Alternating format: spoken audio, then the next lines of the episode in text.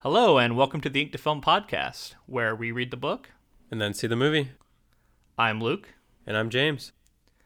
and this week is part four of our discussion of Stephen King's 1986 shelf bending horror novel, It.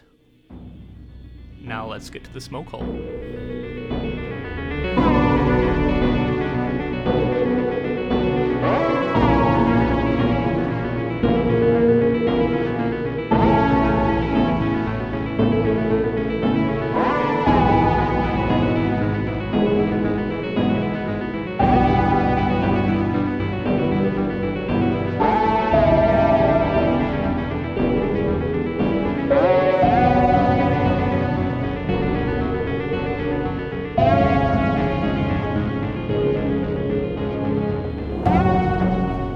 Right, so part four, July of 1958.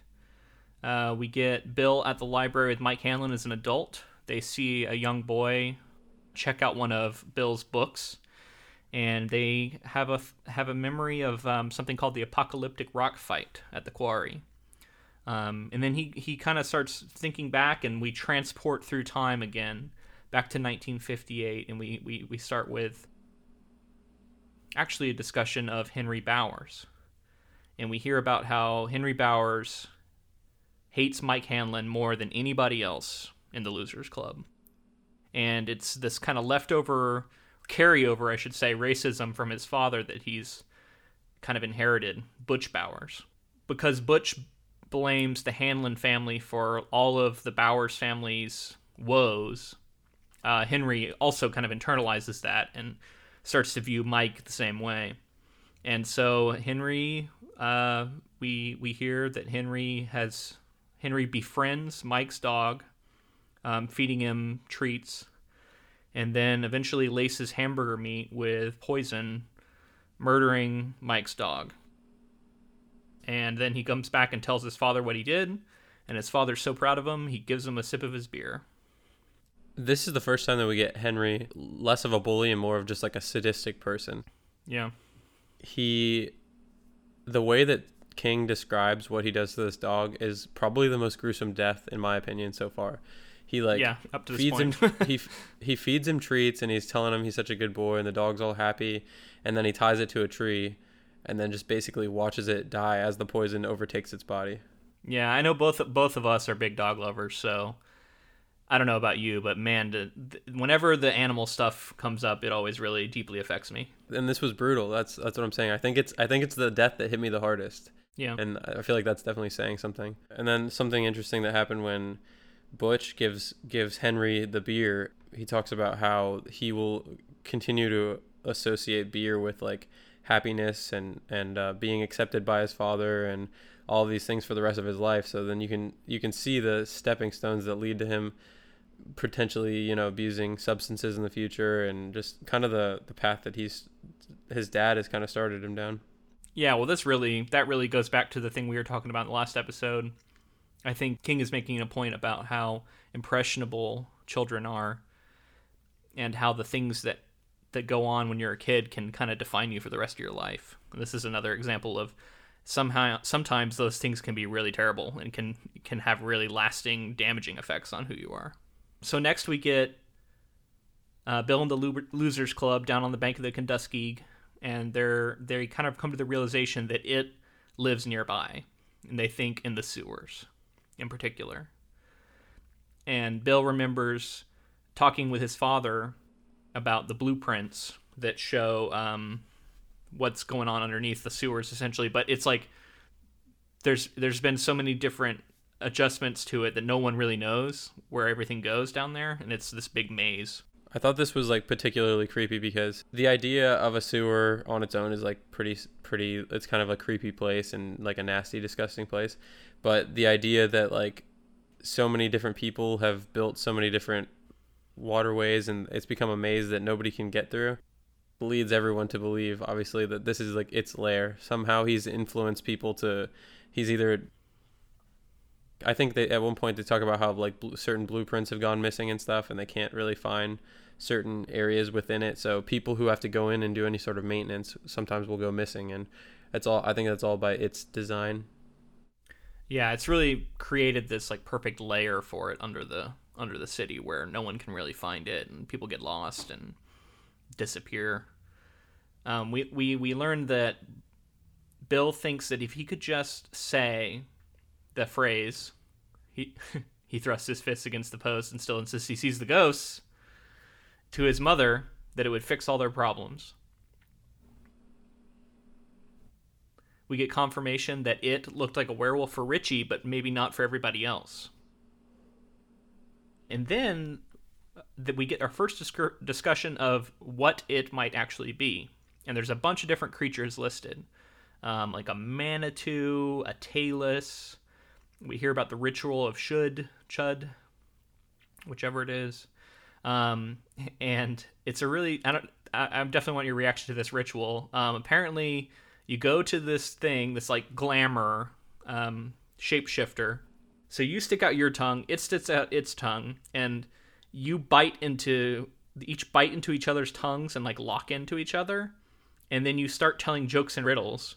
And then if the human laughs first, the talus kills him. But if the man can make the talus laugh, then it goes away for 100 years. So this is interesting because our feedback from last week was about the the turtle, who, who we've kind of realized with this section here, we got information that we didn't have last section. So to answer that that feedback that we got even more, uh, this turtle or spirit or whatever it is, it's called Chud, and I guess it's part of a Himalayan ritual, like some ancient Himalayan ritual, where, like you say, they they bite down on each other's tongues and tell jokes. And I just I can already feel the end game of this story with this ritual and and like we're finding out that that it is probably some sort of glamour Do you think that we're headed towards this happening? That this is going to literally take place? yeah i think so something similar maybe not exactly this but i think that that the tongue maybe it's like a battle of tongues or something like that and they have to they have to to best it or pennywise at its at his own kind of sadistic game or something like that. The thing that I that I really like is that now we've kind of gotten confirmation of what this with another thing that happens in this chapter and this we're kind of starting to see the form of what it is this entity. It's like becoming like something. It's seeming like it's it's defeatable or it's it's an actual it's not just like an idea anymore. It's Something with substance. yeah he's a glamour so that means that he's giving everybody visions or giving everybody like personalized fears Okay, so next up, uh, we get the fi- we get five bullies now. It's kind of this like cosmic coincidence that they're all going to set off fireworks at the same time that the Losers Club is going to the same place to set off fireworks, the quarry. But on the road, they encounter Mike Hanlon and basically chase after him after Henry Bowers decides he wants to like put I think he says put firecrackers in his boots and basically torture him. And uh, we get some stuff where Vic where Victor is looking at Henry and realizing that Henry is like out of control and a little bit insane and possibly going to kill Mike. Um, and then we get this uh, kind of this chase is going on at the same time while the Losers Club is heading to the quarry. Um, at one point, they make it. One of them makes a joke about piranhas being in the Barrens in the Kenduskeag, and then they actually see these like giant goldfish, orange goldfish looking things with giant teeth that uh, they realize are like a manifestation of it. Eventually, they arrive at the quarry. Mike running from the bullies, they start throwing cherry bombs at him, and then Henry, that's when Henry Bowers reveals to Mike that he killed his dog, which give, kind of ends up giving Mike some some courage to kind of fight back, and he he yells at Henry, yells at Henry, throws coal at him, kicks him in the face when he's trying to get away, and then uh, climbs the fence and escapes. And then um, the user, uh, the losers club here, the M80 go off, which gets all of their attention, and the two groups come together, and uh, the losers club kind of all gather around and form a line in front of Mike to protect him. This is the beginning of Mike joining the Losers Club. So as soon as he shows up, the Losers Club is complete. All seven of them are there. And something actually I wanted to mention from last section is they talked about how they all stood in a circle in the water and cut their hands with some piece of glass or something like that. So I think that also has something to do with that ritual that where they need seven people and maybe they have to taunt it or whatever they're going to have to do. Something interesting is Bill has this sort of like premonition that something bad is going to happen. So they all start picking up rocks and loading their pockets with rocks because they know like there's a threat incoming. And then they all they all kind of face off against Henry. There's a lot of talk in this section about this feeling of fate and feeling of that the group is meant to be together. And especially once Mike arrives, they even say like now it's begun. But before before all that, they have this apocalyptic rock fight with the with the bullies, which is like written like it's a freaking battle out of World War II. Like it's really you get like it's really high action. There's just rocks flying everywhere. There's blood. People getting smashed in the face. Um, ben Ben tackling Henry at one point. Finally, the Losers Club is victorious, especially after Bill kind of scares off Henry and, and Victor. And um, yeah, they leave, and that's when they really realize that now with Mike, the the the club is complete. The circle is complete. I liked when, like you're saying, this battle was going down. This epic end of the world battle was going on with these rocks being thrown by these kids. Bill kind of really showed himself as the leader. He's done it so many times throughout the book, but he's he stepped up and was like taking all these hits he, and he didn't even matter to him. It was just like getting hit in the shoulder and the hip and all this in all these places and then he's still like bearing down on these three like bigger kids and just like nailing them with with rocks and he kind of motivates all the rest of the kids and they all get behind him. Yeah, all right. So next up we're back in the back in the library with the adults and we get Mike talking to everybody and uh, we hear mention of the smoke hole but things are kind of a bunch of things are discussed really opaquely without going into detail and we kind of suspect that we're going to learn more about each thing um, and then mike goes to get a beer from the refrigerator and balloons drift out and he sees the severed, severed head of 11 year old stanley uris and his mouth is stuffed with bird feathers which he recognizes as the feathers from the bird that he saw uh, the head opens its eyes and it says something like "Just thought I'd join you, Mike." It basically tells them that they can't hope to win without Stan being there. That without a seventh, that they're they're doomed. And then the head rolls out, uh, says "Beep beep, Mikey," and then pops like a balloon and disappears. And then Mike remembers going down to the Barrens and joining up with the kids um, with the Losers Club as if he was part of the crew all along. Stan is the only one who isn't there, and the thing that would affect all of the he Mike tells everyone to run into his office where he was getting the beer, and everyone sees Stan's head, his childhood head, and uh, I think that just by it being young Stan, it's going to affect the group a lot more and make them really think about the fact that they are down to six and they're going to have to do it without a seventh, eh, which makes me wonder: is there going to be a seventh, a last minute sub in or something like that, who's able to help them take down this this guy? Because it seems like it's part of a ritual. They might be able to do it without him, but last time they didn't. Any thoughts about who that could be? I'm not sure that anybody's really been seen as important enough. Maybe just as a curveball, maybe like Henry steps up and like does something like a little redemptive move. Mm. Um, maybe I think that's really the only person. I don't think it'd be like Audra or Tom or anybody like that. So yeah, if I had to guess, if there was going to be a seventh, I think Henry might turn on Pennywise. Okay. All right. So uh, next we get Mike joining them down by the Kenduskeag, and he learns that they're going to dig a hole to be their new clubhouse, with Ben kind of supervising the excavation of all this soil. And he tells them that he's seen the clown before. They talk. They all kind of share their stories with him and he remembers seeing it handing out balloons during the parade on July 4th, where he was marching in the marching band. And then he tells them about the giant bird. We got Richie and Bill heading to the library, um, and the others begin digging the clubhouse. They talk about Mike's story, saying that it's his own personal monster, and now that he shared it with them, they all share that form, and that they could all see the bird now and then they go to the library to research how to make a silver bullet. They're all going to the library to make this silver bullet.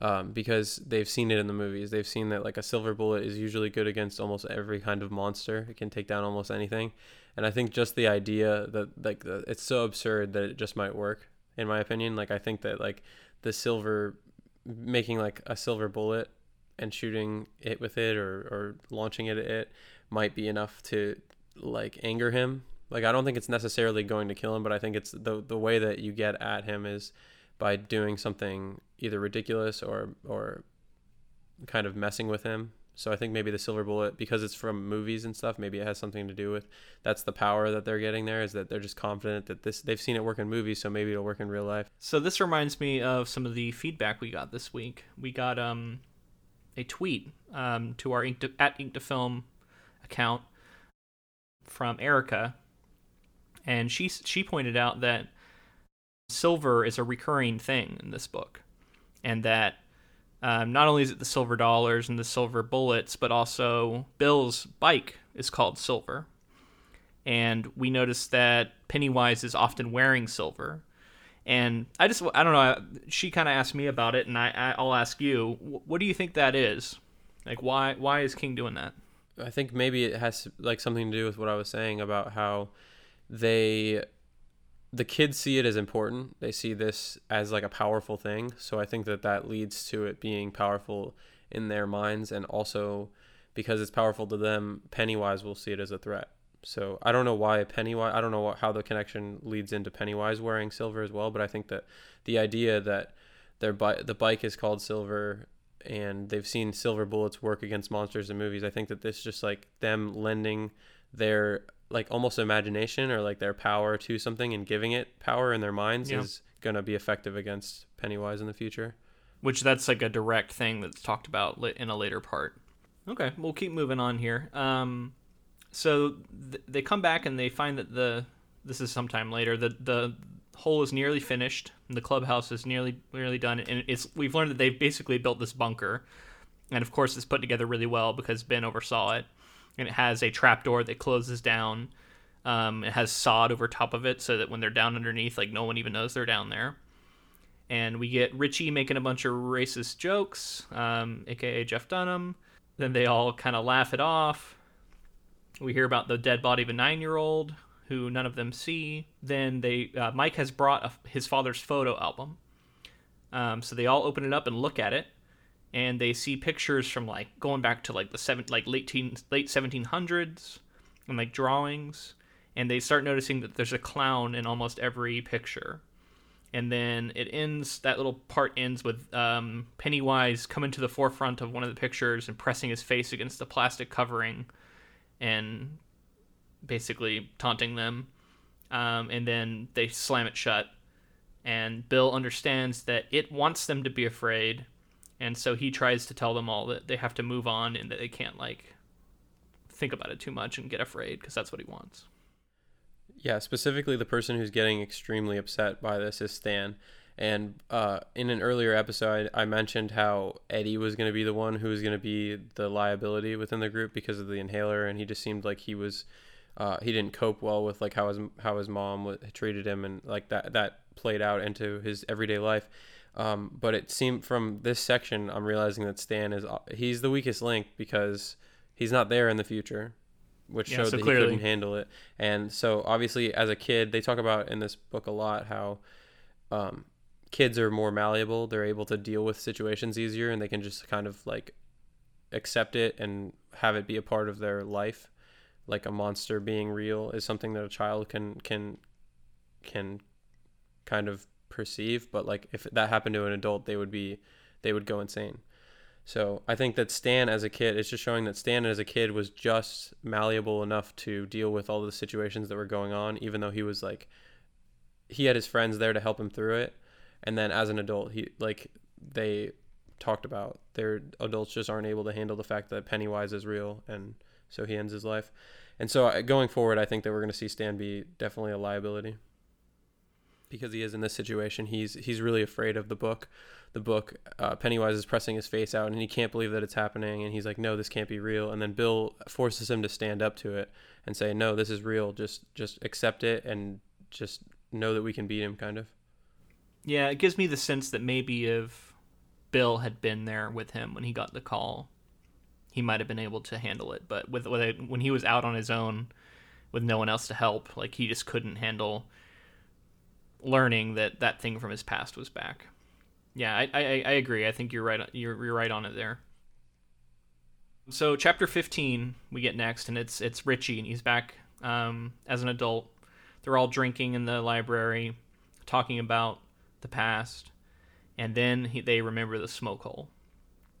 And so then we jump back again into the past, and we see them all arriving at the clubhouse, and we learn they're going to perform a ceremony that's a Native American ceremony where you burn a bunch of green wood, fill up a room with smoke, and then everybody sits around it, breathing it in and having visions. And um, and it's kind of like a contest to see who can last the longest. And basically, because you're not getting any air, you start to hallucinate. And they decide that they have to do this, and they draw straws to see who's going to be who's going to sit out to um, keep watch. And at first, they try and make Bev do it because she's a girl, but she doesn't have any of that.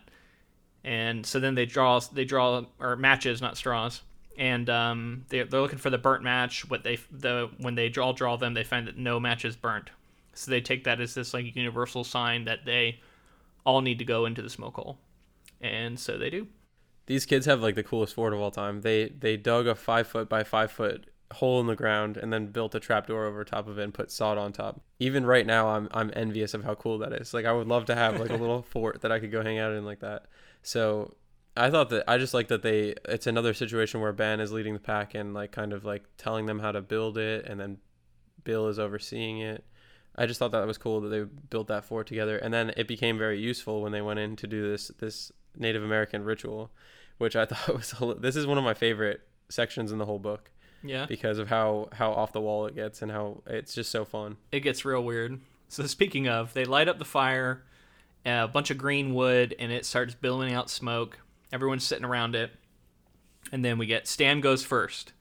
He's he's out of there. Then next it's Ben, then Eddie, um, and then uh, then Bev. Like they have a little bit more time. They sit around, keep breathing in the smoke. Then Bev has to go. She basically each person starts coughing and just has to get out of there. It becomes where it's it's Mike, Bill, and Richie, and uh, surprisingly, it's Bill next who has to go. He just can't do it and he has to leave, and then it's left with Mike and Richie, and they're just kind of staring at each other, and they start having this like conversation where they're just talking normally, and Richie starts to feel like his lungs adjust, and now he's breathing in smoke like it's air. The room keeps like the proportions of the room keep shifting, seems much larger than it is. They hold hands, and then they float through fog and mist, and go back to the ago, which we learned is their basically their term for long, long ago. And sure enough, they're in something from maybe a million years ago, and it's they're in the same spot in Derry, but there's no town, there's no people, there's just these like giant weird birds and fish and odd animals that they don't recognize. And then the animals start to flee. They hear a sound and a vibration, and it comes out of the sky. And Mike and Richie realize that that's what they're seeing the arrival of it a million years ago. It looks like a flaming match head. That's a direct quote. And they keep having this like back and forth about whether or not it was a spaceship, and then they say it was or it wasn't. And it's it's like a lightning coming out of it, and it basically is crashing to the earth. Then they get woken up, and uh, Ben and Bill have pulled them out of the smoke hole, and they're gasping for breath. So it is like this interdimensional space being, or supposedly, uh, I don't know how literally we're supposed to be drawing from this, but I do. I think it's supposed to be like a metaphor for the fact that like, like it is this like entity that isn't. It's so old. It's from so long ago. Do you think this is literal? Do you think that, that this actually happened? So I think I think the thing that you could put in the column of this is literal is that they both tear their jeans up when they're running in the dream or in the vision, and when they come back to the present, they both have their jeans torn up that weren't torn up before they had the vision. So that's like it, there's some sort of manifestation of what happened. Now, does that mean it necessarily was 100% true? I don't know, but I got a feeling that like they literally were transported back in time, at least their consciousness, and they witnessed something that actually happened. Well, they were definitely not there anymore because when Ben and Bill came in to drag out Richie and Mike, they were running around the the small little five by five fort that they had made under the ground, and they were running around and said that it was like the size of a ballroom trying to find them, feeling around because it was so smoky they couldn't see them. And they were like, "We checked everywhere, and then it wasn't. And then it was. We heard you guys screaming, but we couldn't find you physically. You weren't there. And then out of nowhere, you grabbed my hand, and I like they kind of pulled them into existence again." which I I believe that they weren't there anymore. I just wonder is is it really this like interdimensional space being or is it just kind of like he's been around forever? Is this King's way of being like he's been around forever? Like I don't think we're supposed to be able to process exactly what he is from the context. I think I think I think both of us um, are coming at it from someone who hasn't read a ton of other King novels. I have heard that he has an overarching cosmos kind of there's a lot of similarities between different supernatural forces and, and different books and overlap. And I've heard that the Dark Tower series deals a lot with this kind of like other side and other place, but I don't know enough about it to really comment. But I think it's still valid to look at it as someone who is just reading this book on its own and how it affects us because I think plenty of people that that could be the case. And yeah, to me, it's it's very odd, but it seems like a combination of something that's interdimensional and also interstellar and also from another place that doesn't belong here. And then they talked about how when it collided with the ground, it created this huge crater. And then in downtown, where downtown would be. Right. So where downtown would be, it created this crater. So like maybe that evil spawned from there. You know, maybe just colliding with that area, it claimed that area, and forever it would be this cursed land which explains why it's in Derry, Maine, of all places. Like that kind of is an explanation for the location, right? All right, so next up we get chapter 16, and we get Eddie uh, in the present, and his arms hurting from an old injury. It's now it's time for him to tell a story. This is the you know we start to learn that basically this part is going to be broken up into each adult taking a turn to tell a story, and it's like as they remember it too. They're kind of remembering it as they tell it and Eddie tells the story of going to Mr. King's uh, pharmacy, where he's there to pick up his medicine for his mother, and Mr. King decides he's going to take him into the back and reveal to him that the medicine he's been having is a placebo. It's kind of really creepy. It's like Mr. King is kind of get like seems really excited about placebos and how they work and he's taking like a weird pleasure in kind of shattering this kid's worldview and letting him know that it's all in his mind, which really scares Eddie because he, he keeps thinking like, you know, I'm not crazy. And then, um, yeah, he uh, he basically runs away from from Mr. King, um, and and out into the road. At first, I thought something really awful was going to happen here. I thought we were going to get a situation where like Eddie had been molested or something like that because he was being so creepy about it and so weird. Yeah. And I, I don't know if it was, it was this guy's way of getting back at Eddie's mother because he wasn't a fan of Eddie's mother and kind of like shattering her whole world as well as Eddie's. But it was it was weird because he just pulled him into his, his back office, which he had never done before, and then started telling him that this medicine uh, isn't helping anything. This this whole perceived illness is all in your head. We haven't got there yet, but there's talk about power later and how power is such is like behind everything. And in the past, we've talked about how these bullies want power and how Tom Rogan wants power over Bev. And I think this is a situation where the pharmacist is kind of getting off on having this power and where he's just been administering tap water to this kid and and giving him these false cures. And so it's it's another situation I think where it's all about power and that's why I think it it, it strikes you as being so similar to some of these other scenes where it's more about some sort of actual physical abuse. So yeah, I think uh, I totally agree. It's like there's a real creepiness there, and, and, it was clear that there was something off about how Mr. King was really delighting in, in what he was doing. All right, so next up, uh, Eddie is outside and he encounters the bullies, and this is the first time we really hear about weird Patrick Hockstetter. We don't get a lot about him. We just hear that he's really weird. They chase after Eddie, who's on his own, and he runs away. But eventually they catch up to him. Bowers shoves gravel into his face, and an adult comes up to break it up. And at this point, Henry's gotten so crazy that he actually shoves the adult over, which Eddie realizes this like really crazy moment where all of a sudden the adult realizes that Henry isn't just gonna listen to him because he's got the maturity and the age on him, and uh, so the the adult is adult is genuinely afraid of Henry in that moment and runs away himself. And all and it's interesting because like as a writer, he's taking away this like source of rescue. Like we feel like oh the adult's finally here to step in and rescue them and break up this these kids, but like no that that doesn't do it. Um, and then sure enough, Henry yanks Eddie's arm up behind his back far and farther and further until it breaks. They only leave because the cops show up and uh, the bullies all run off to get away from them essentially. We end with Eddie laughing because he realizes that the pain isn't the end of the world and that it's actually something he can bear.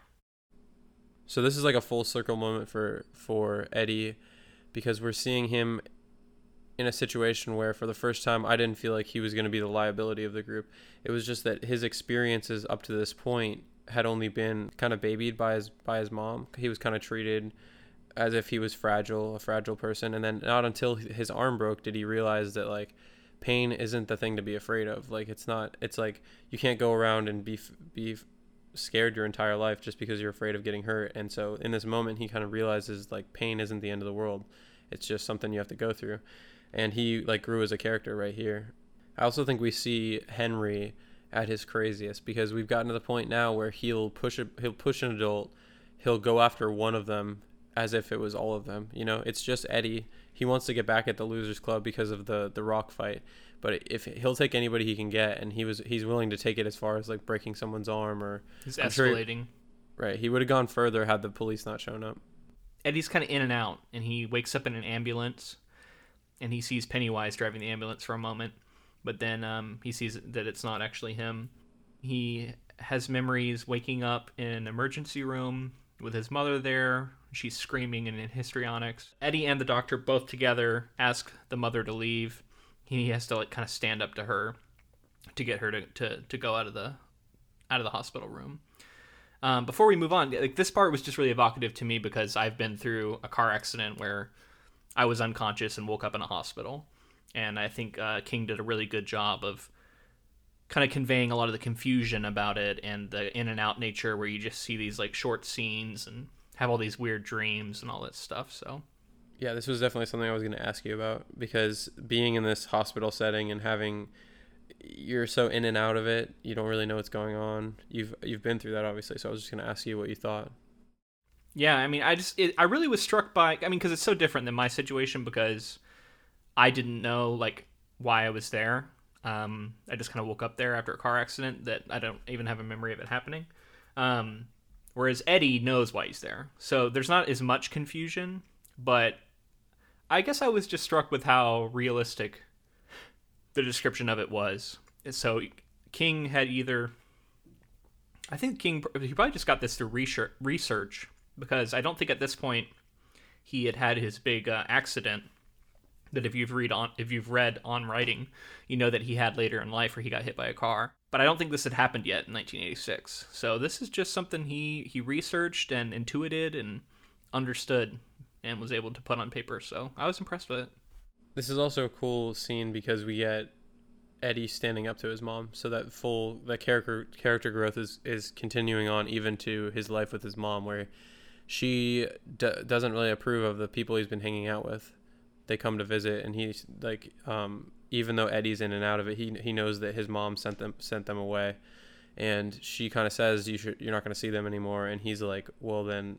They they start to have an argument about what Eddie had just learned from the was he a pharmacist?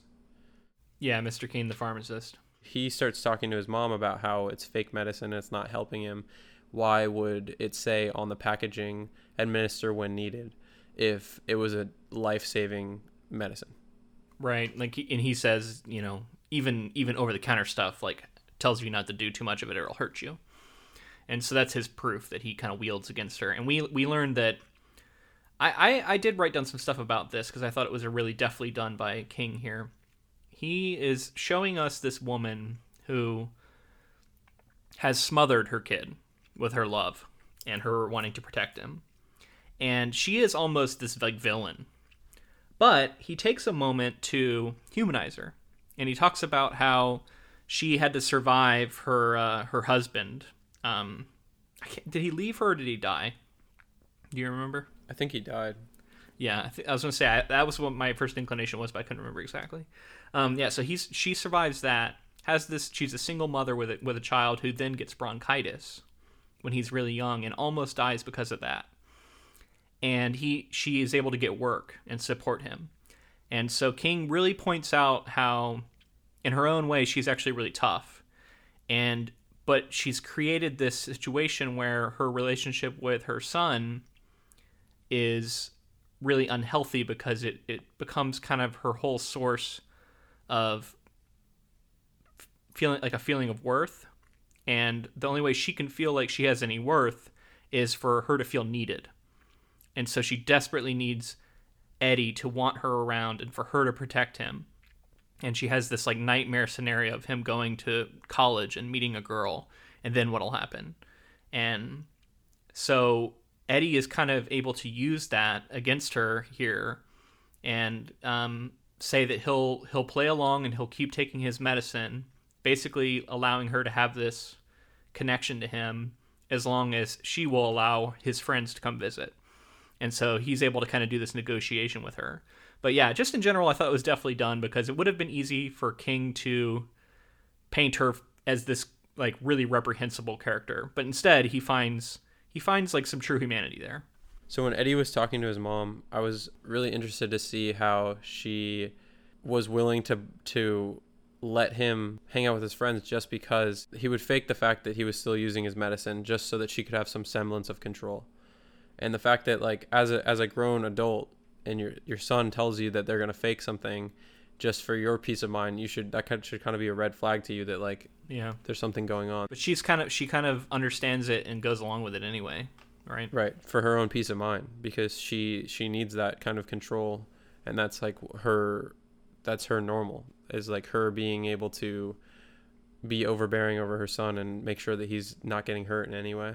So as long as he's faking it, it it's she's at peace. So next up, we get the scene where the Losers Club come to visit Eddie in the hospital, which you predicted in a previous episode. And uh, they all gather around and um, they decide they're going to sign his cask. And they cast, and they tell him about their plan to shoot it, and with the silver uh, ball bearings they're going to make at the house on Neibolt Street. And there was a line here that I just wanted to to quote verbatim. Um, another thing we're just a, as a writer, I found really, really beautiful. So King, when he's describing the the the storm that is like basically laying over top the city, notices that it has changed the light in the hospital room, and he says, "The yellow storm light lay on their skins, making their faces seem distant, ghost-like, shadowy." And that's just one sentence, but like it's it's a it's a, another sign of me for me of just how evocative King's prose can be, and how I think that when you take evocative prose and you combine it with brilliant characterizations and really interesting plots, like this is why King is so good. This is why he's so popular, and why he's a like a billionaire basically off of his writing in every single scene. There's so much attention to detail. All right, so next up we get chapter 17, and we get to Beverly, Beverly's section, which, oh boy, this will be interesting to talk about. Um, she remembers being a child and going to the dump to do some uh, test test shots with her uh, her uh, what's it called slingshot um, and uh, when she's there, she encounters the bullies. They are taking turns lighting each other's farts. and they're all standing around basically with their pants off.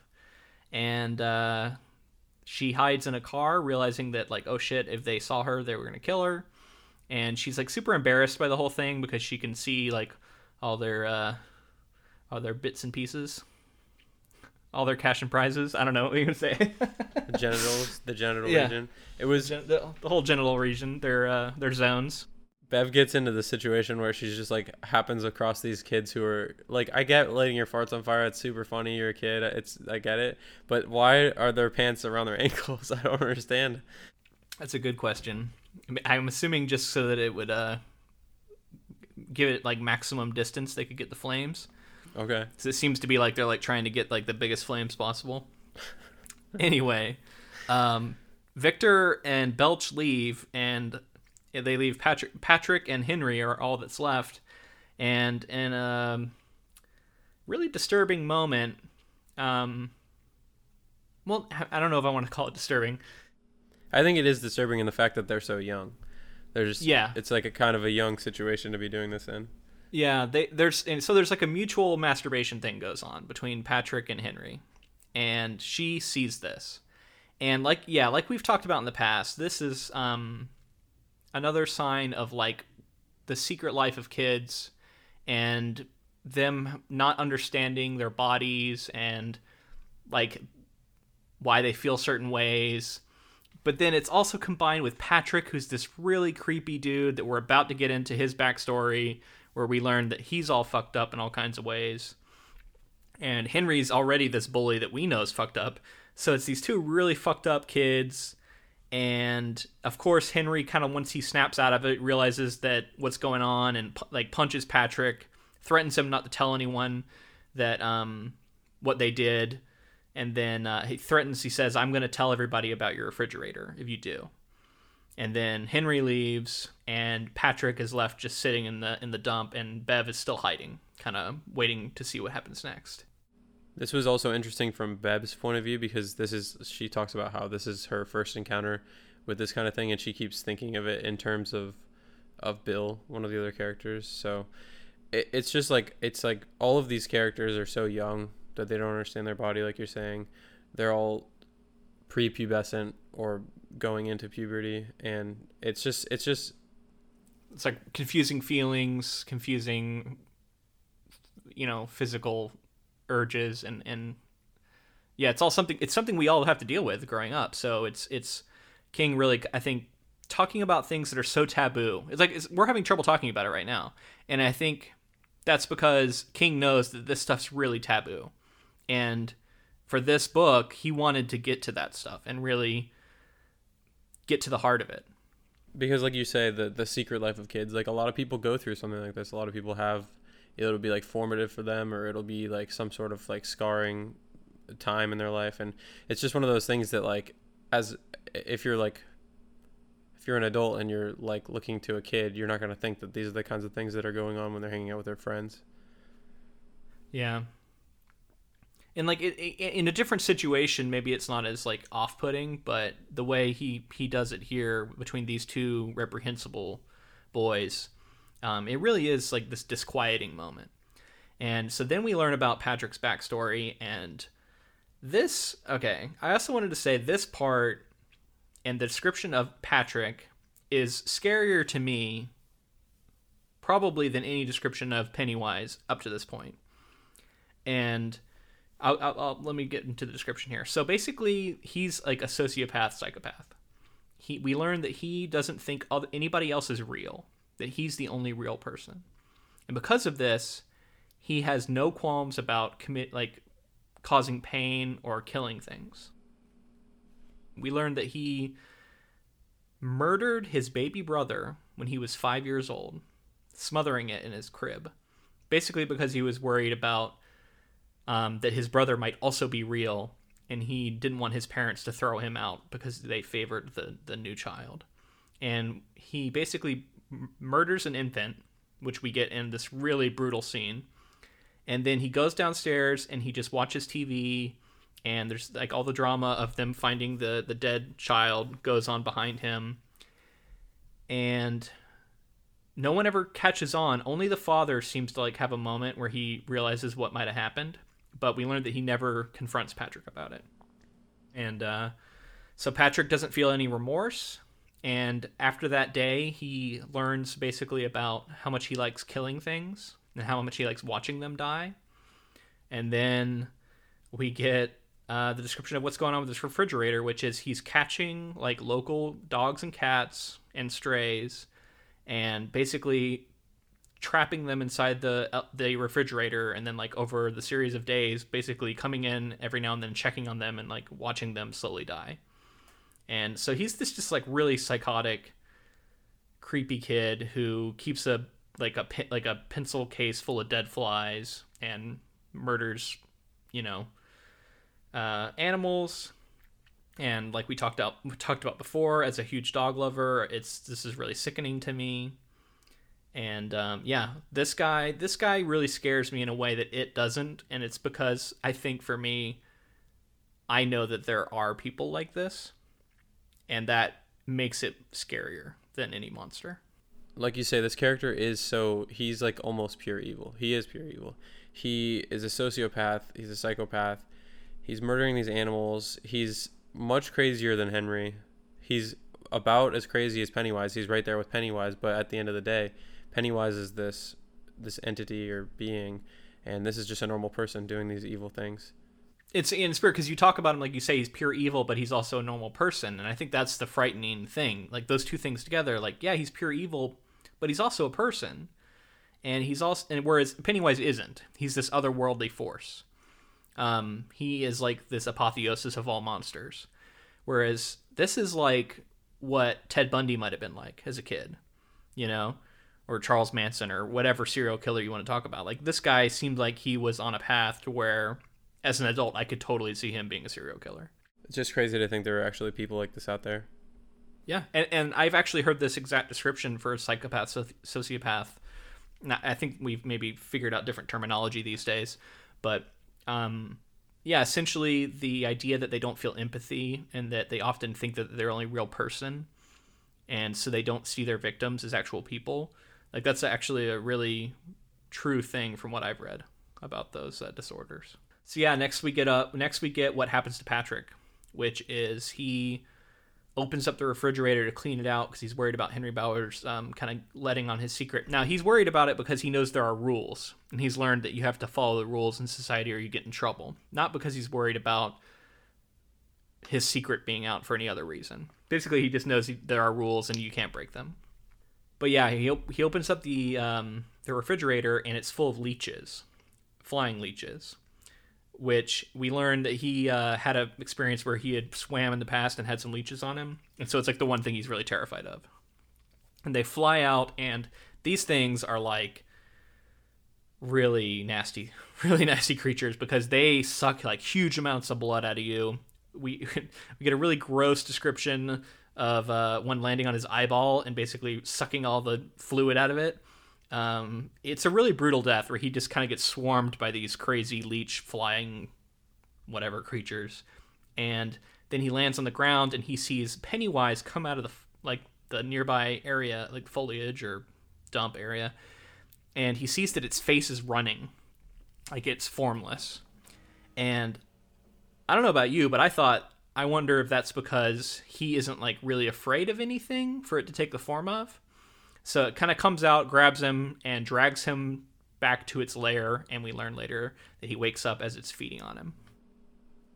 Yeah, he's like he Pennywise shows up and he's kind of wax like, and he's kind of like like you're saying like he was like melting, and I think that's definitely like Pennywise couldn't get a re- other than leeches, he couldn't get a read on how what this kid feared, what he could become. This kid feared, and maybe it was one of those things where the leeches. He wanted another thing, something scarier yeah. than the leashes, and he could he couldn't find it, and then he just dragged him away. And uh, something I wanted to say about this is that like I think that Pennywise killed this kid in such a brutal way, and he killed him when he did because he just sees this kid as stealing his fun. Like Pennywise, this is Pennywise. It's Pennywise's job to go around and be this evil and kill all these people, and and I think that he kind of kills him as a like I think he, I think Pennywise kind of just kills him because he doesn't want the competition in the area. Interesting.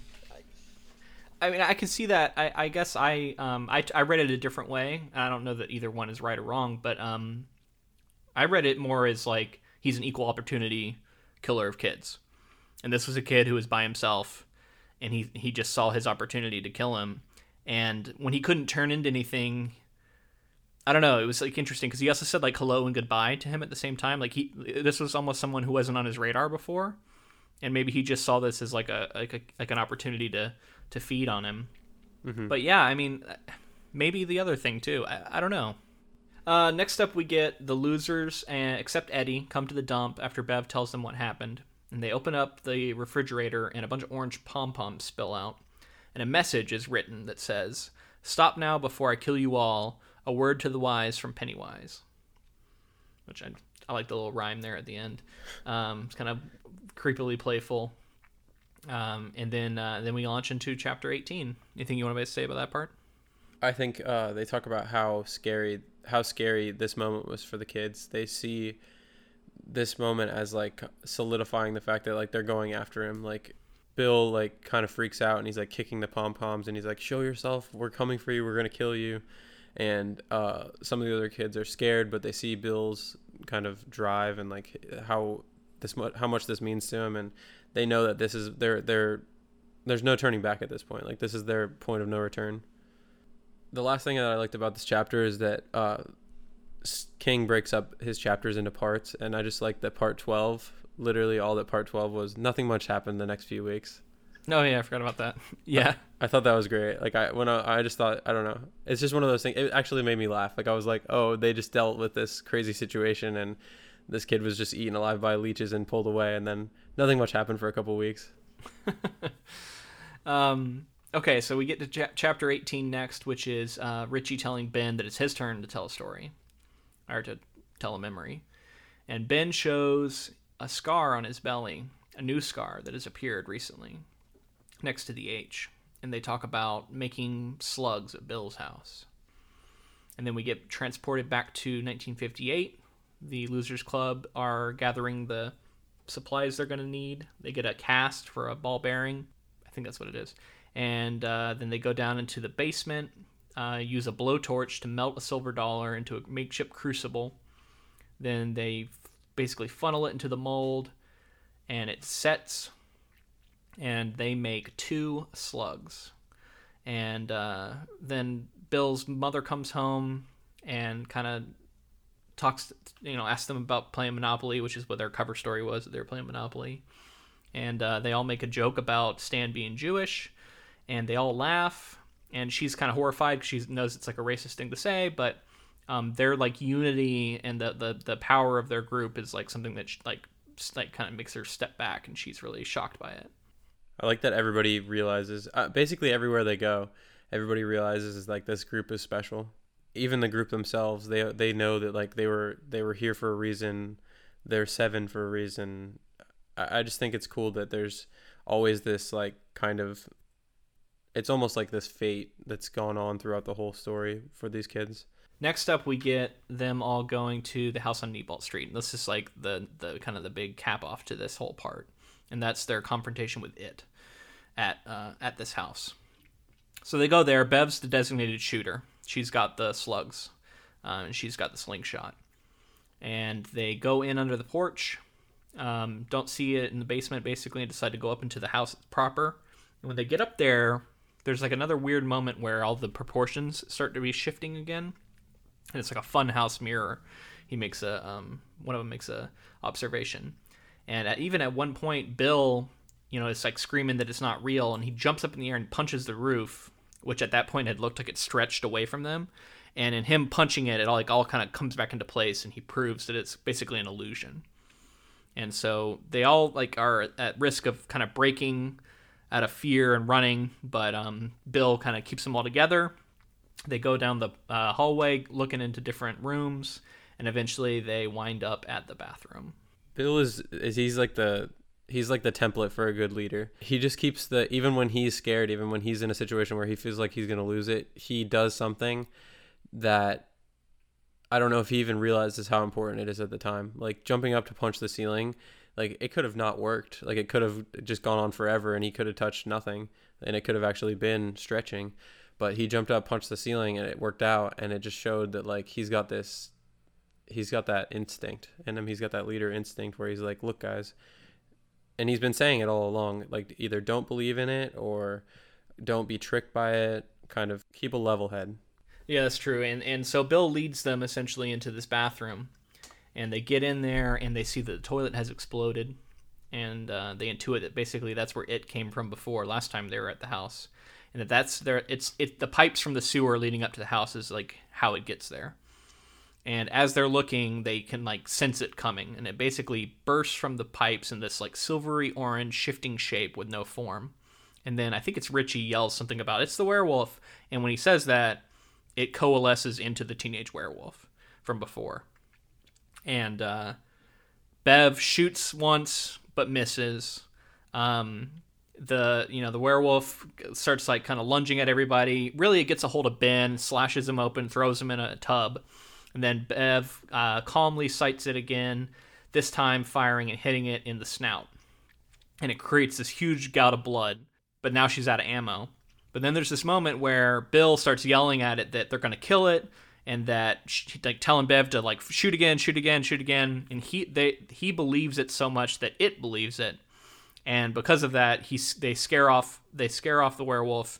It jumps back into the drain pipe and shoots below town. Pennywise not realizing that there wasn't a bullet in the in the slingshot kind of makes me think that whatever these kids believe is kind of what it knows. So if they believe that they're scared of something, then he can read their mind. Like I, I feel like there's certain because we've talked about before how he can read minds. He can read their minds. Now we're in a situation where obviously he didn't read their mind because there was no there was no slug in the slingshot. There was nothing left, and he decided to leave. I don't know if I, I the way I read it is that he didn't want to get hit again by another silver slug, so he yeah. left. Yeah, like it was a, a real danger to him, and he was convinced. Yeah, just the power of their imagination or the fact that they believed that was uh, enough to scare him off. Yeah, and I think it shows that, you know, a lot of his power is based off of people believing in the things he's showing them. And conversely, if people believe in the thing they're going to use against him, that also lends it a power. And um, that leads right into this next section where we get Ben talking about first off how he notices that Bill and Bev seem to have like an attraction for one another, um, which seems like it bums him out, but like he still feels like like he's still in love with Bev.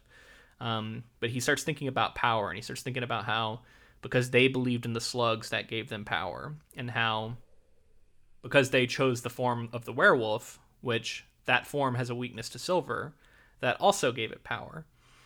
Um, and then he kind of thinks like he really this is something that they really need to understand further when it comes time to to face it. This is what I was addressing when we were talking about that feedback that we had gotten where silver is like seen as like this powerful thing. I think it's just that the kids are giving it this power and it's so their their belief in it is so powerful that it just it makes it powerful. So there was no slug in the slingshot, but because they all believed in it, and at first I, I believe there was like Ben had been slashed open and he was in the bathtub, and he was like kind of remembering that there weren't any slugs left, and then he realized that the whole group as a whole was saying shoot it, shoot it, kill it because we were they were all believing that there was another shot to take. So then Ben bought into it and was like shoot it, shoot it, even though he knew. And that was enough. All seven of them together was enough to scare him off and make him actually believe there was another shot coming and we do get this thought as adults where um, I think it's Ben realizing that when you're a child, you have faith in things, and maybe you're more more ready to believe in things that aren't real, and lend them power. And he thinks about how now that they're adults, they actually might be at a huge disadvantage because it's a lot harder for adults to believe in things like that, to believe in Santa Claus and, and, and, and things like that and so now it might even be harder for them. I just think going forward, they're gonna have to be as childlike as possible in order to defeat it. Yeah, it's interesting. I it, it really turns it on its head, right? Like, I think initially we feel like, wow, as adults they're gonna like be able to handle this better because you know they're equipped and they're mature and they're smarter and if they were able to do it as children, they should be able to do it as adults. But this kind of turns it on its head. Like there's a power to their innocence that they used initially that they no longer have and then yeah, they're down a man as well. All right, so that's uh, the end of that, and then we get into the fourth interlude, the last chunk here for this part, um, and it's Mike, and he's drunk in the library. Um, this is at a different time, not when he's with the, with the group. This is before he called them, and it's to him kind of doing research again and transcribing his research, and he thinks about a lot of the history of the town in the early 1900s and how it rose up from the woods um, under these lumber barons. And then we get a description of the mass murder at the Silver Dollar. Correct me if I get any of these details wrong, but basically, Hero is there. I think his name's Hero. He shows up with his axe and just starts chopping into these guys. Now, th- that, this the suspicion is that these guys were were responsible for murdering some of his friends at one point, um, who were also in the Union. But the really weird thing is that he is like bloody axe murdering these guys at the table when they're playing poker, and everybody else in the bar just like continues drinking and like having normal conversations, and kind of not noticing what's going on and really brutal description. Like he chops off a guy's head, he chops off another guy's hand. He he's like starts chopping apart one's body once he's already dead. Like it's like kindling. Really, just brutal description of an axe murder. And uh, one guy escapes by like crawling out through the bottom of the um of the outhouse. And um, but otherwise he kills like every one of this group, and then he goes back inside and he sits down and basically sits there in a stupor until the cops show up and arrest him and then they take him to the jailhouse and while he's there a mob shows up um, and they lynch him and then the, this part ends with mike asking the asking the old man who's telling him this story if he remembers seeing a clown and he does the, he says that he does remember seeing a clown there especially during the kind of the rabble rising for the mob that went to to went to lynch him, and uh, Mike kind of decides that this is the major thing that started the cycle back in 1905. So these these guys were trying to unionize, and the these people killed them for trying to unionize back in the early 1900s, and so this guy wants to get revenge, and then I think Pennywise probably just pushes him over the edge to where he's you know just he goes on an axe murdering rampage, whereas before he probably would have just maybe fought them or something.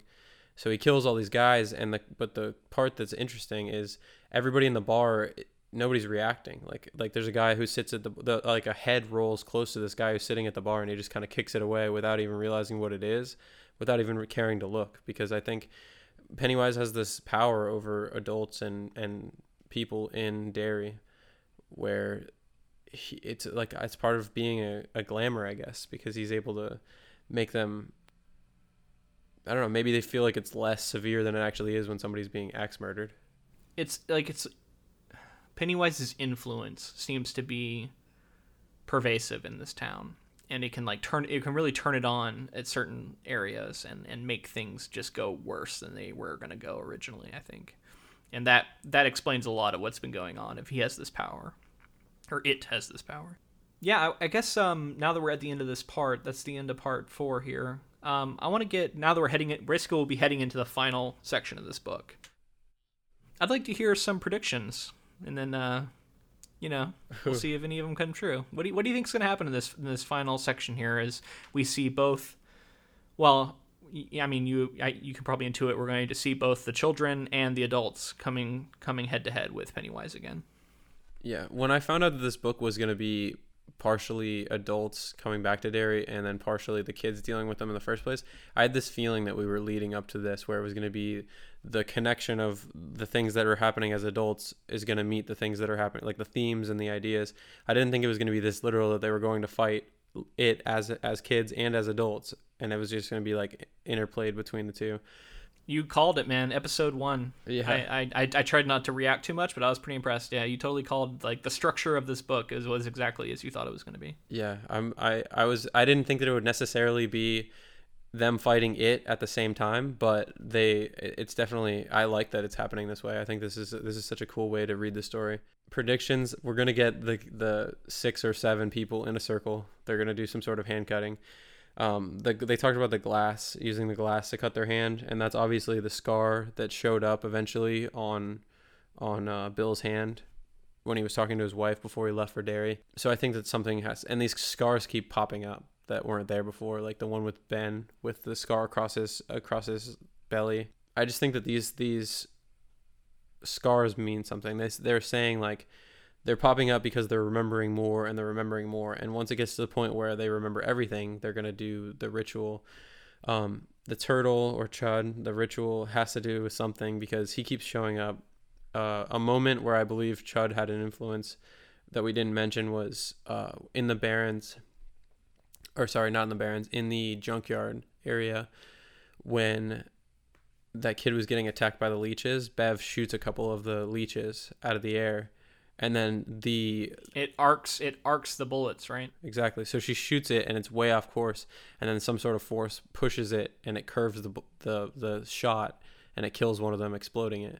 And so I just think that's another. It's just showing this force is gonna. I don't know if they're gonna come face to face with it, or if they're gonna realize it's something they can harness or anything like that. I think it's more just gonna be like helping them in the end. Like like Penny, they're gonna come face to face with Pennywise, and they're gonna need to do this ritual in order to get the power of Chud as much as they can before they come up against him.